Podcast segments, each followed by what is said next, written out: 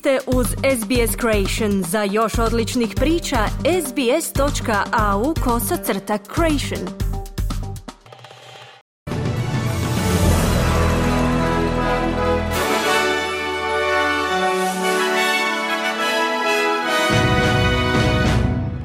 U pregledu tjednih vijesti poslušajte.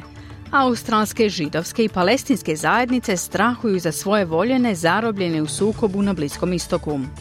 Australska novinarka Cheng Li puštena je iz zatvora u Kini. Premijerka Viktorije Jacinta Allen optužena za skrivanje zabrinutosti oko troškova oko igara Commonwealtha 2026. godine.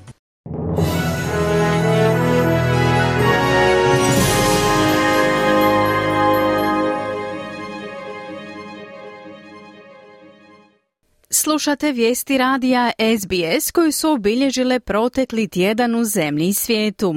Ja sam Mirna Primorac. Ženu rođenu u Sidneju ubili su islamski militanti u Izraelu 11. listopada.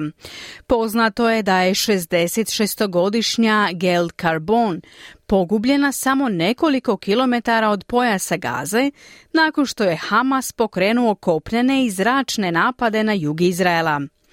Ministrica unutarnjih poslova Australije Claire O'Neill izjavila je za Channel 7 da vlada izražava najdublju sućut obitelji i da stoji u židovsku zajednicu. Australske židovske i palestinske zajednice strahuju za svoje najmilije zarobljene u sukobu na Bliskom istoku. Nomi Duniza preživjela žrtva holokausta kao sedmogodišnjakinja napustila je Poljsku i danas živi u Pertu.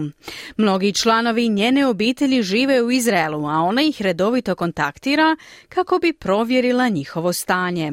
I'm sitting here and waiting for good news to hear from the family, not bad news. Sjedim ovdje i čekam dobre vijesti od obitelji, ne loše vijesti. I svakih pola sata zovem svoju obitelj, braću i nečake i pitam jeste li dobro, jeste li sigurni, gdje su djeca? Kazala je Dunizam. Poput mnogih australskih židova, Ramija Abdo Sultan, australska palestinka, izrazito je zabrinuta za svoje rođake u Gazi koji su u opasnosti, a ona kaže da je situacija u njenoj obitelji strašna. Only yesterday I received news that um, an entire building of my family members uh, was actually bombed to the ground.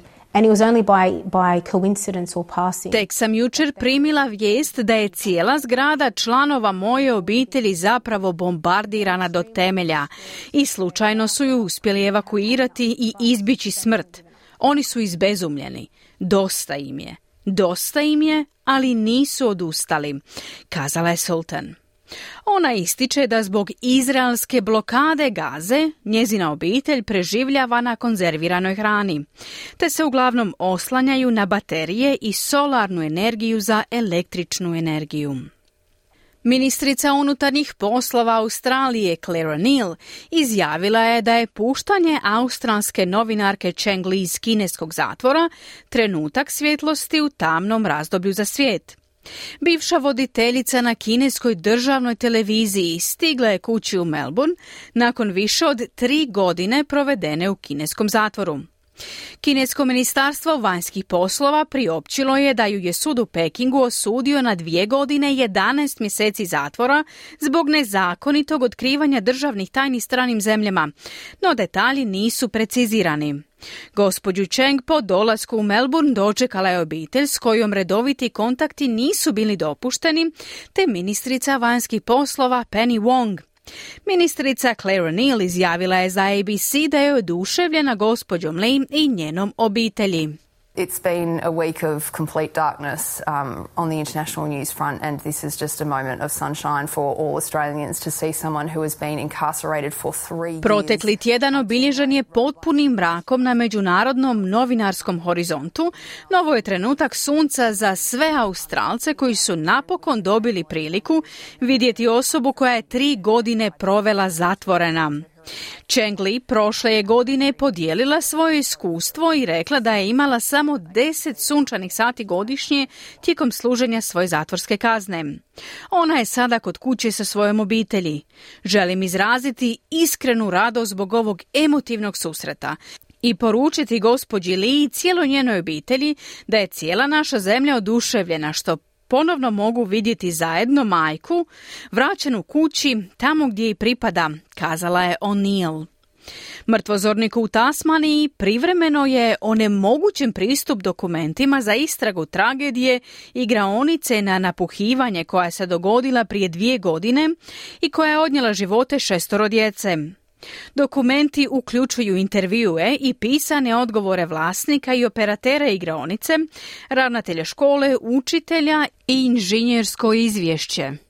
Organizacija WorkSafe Tasmania pokrenula je pravni postupak na Vrhovnom sudu države kako bi blokirala pristup mrtvozorniku, tvrdeći da bi to moglo narušiti tekuće istrage o tragediji u osnovnoj školi Hill Crescent u prosincu 2021. godine. Sudac Gregory Gayson sada je presudio korist organizacije WorkSafe, tvrdeći da bi pristup mrtvozorniku mogao ugroziti mogući kaznani postupak. U subotu Australci izlaze na referendum o glasu prvih naroda u parlamentu, a najnovije ankete ukazuju na male šanse za uspjeh istoga. Dva odvojena istraživanja pokazuju da je kampanja protiv još uvijek u i da je Tasmanija jedina država s većinom glasača za referendum. Zamjenica čelnika liberala Susan Lee izjavila je za Sky News da će biti nezadovoljna ako glas protiv uspije, unatoč tome što ona planira glasati protiv. Premijer Anthony Albanese je istovremeno rekao za Channel 9 da je i dalje uvjeren da može uvjeriti birače da podrže ovaj referendum. Broj žrtava snažnih potresa na zapadu Afganistana popeo se na više od 2000. Afganistanska nacionalna služba za katastrofe izvijestila je da su zabilježena dva snažna potresa magnitude 6,3 prema Richteru, praćena snažnim naknadnim potresima, što je najsmrtonosniji potres koji je pogodio ovu zemlju posljednjih 20 godina.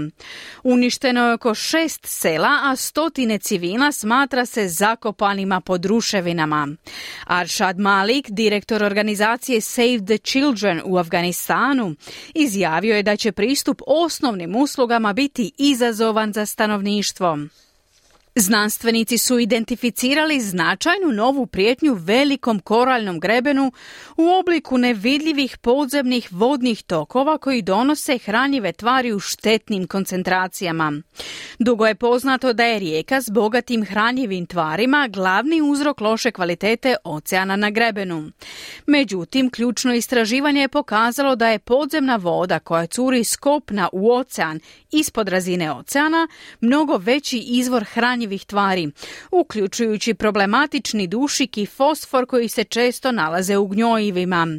Znanstvenici ističu da je vrijeme za preispitivanje strategija za zaštitu grebena koje su dosad bile usmjerene na smanjenje opterećenja hranjivim tvarima u rijeci. Četvoro australskih znanstvenika nagrađeno je najprestižnijom inženjerskom nagradom na svijetu od strane kralja Charlesa III za njihovo istraživanje obnovljivih tehnologija. Profesori Martin Green i Andrew Blakers zajedno sa Jin Hua Zhao i Anyun Wang osmislili su revolucionarnu tehnologiju solarnih ćelija koja je u posljednjem desetljeću pomogla smanjiti troškove solarnih panela za 80%. To ih je učinilo dobitnicima nagrade kraljice Elizabete za inženjerstvo. Inženjerima je kralj Charles uručio 3D printani trofej i nagradu od gotovo milijun australskih dolara. Ova nagrada stavlja njihov izum među najvažnije kreacije poput interneta, LED svjetla i GPS sustava. Viktorijska premijerka Jacinta Allen zanijekala je da je obmanula parlament u vezi s otkazivanjem igara Commonwealtha 2026. godine. Parlamentarna istraga je saznala da je Ministarstvo industrije i regija obavijestilo gospođu Allen u ožujku, dok je bila ministrica zadužena za igre, o revidiranim proračunskim procjenama za ovaj događaj. 13. lipnja gospođa Allen je izjavila na saslušanju o procjenama proračuna da Viktorija ostvaruje, citiramo, strašan napredak u provedbi igara i nije davala nikakve naznake proračunskih zabrinutosti. Čelnik liberalne stranke za Viktoriju tvrdi da bi premijerka trebala biti transparentna u vezi sa zabrinutostima oko povećanja troškova. Iz sporta izdvajamo. Nogometni reprezentativci Turske svladali su hrvatsku reprezentaciju rezultatom 1 naprema 0 na rasprodanoj Osječkoj Opus areni u sklopu skupine D kvalifikacija za odlazak na euro iduće godine. Prvi je ovo poraz Hrvatske u kvalifikacijama za euro te vodeća Turska sada ima tri boda više, s tim da Hrvatska ima jednu utakmicu manje. Tri boda iza izabranika Zlatka Dalića su Armenija i Wales. Ujedno je ovo prvi domaći poraz Dalićeve Hrvatske u svim kvalifikacijskim ciklusima, dok je novi turski izbornik Talijan Vincenzo Montella imao odličnu pobjedničku premijeru na novom poslu.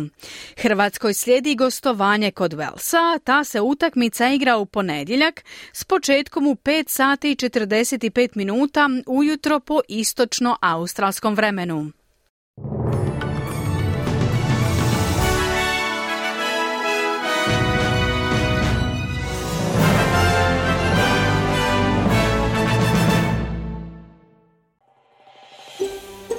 Želite čuti još ovakvih tema? Slušajte nas na Apple Podcast, Google Podcast, Spotify ili gdje god vi nalazite podcaste.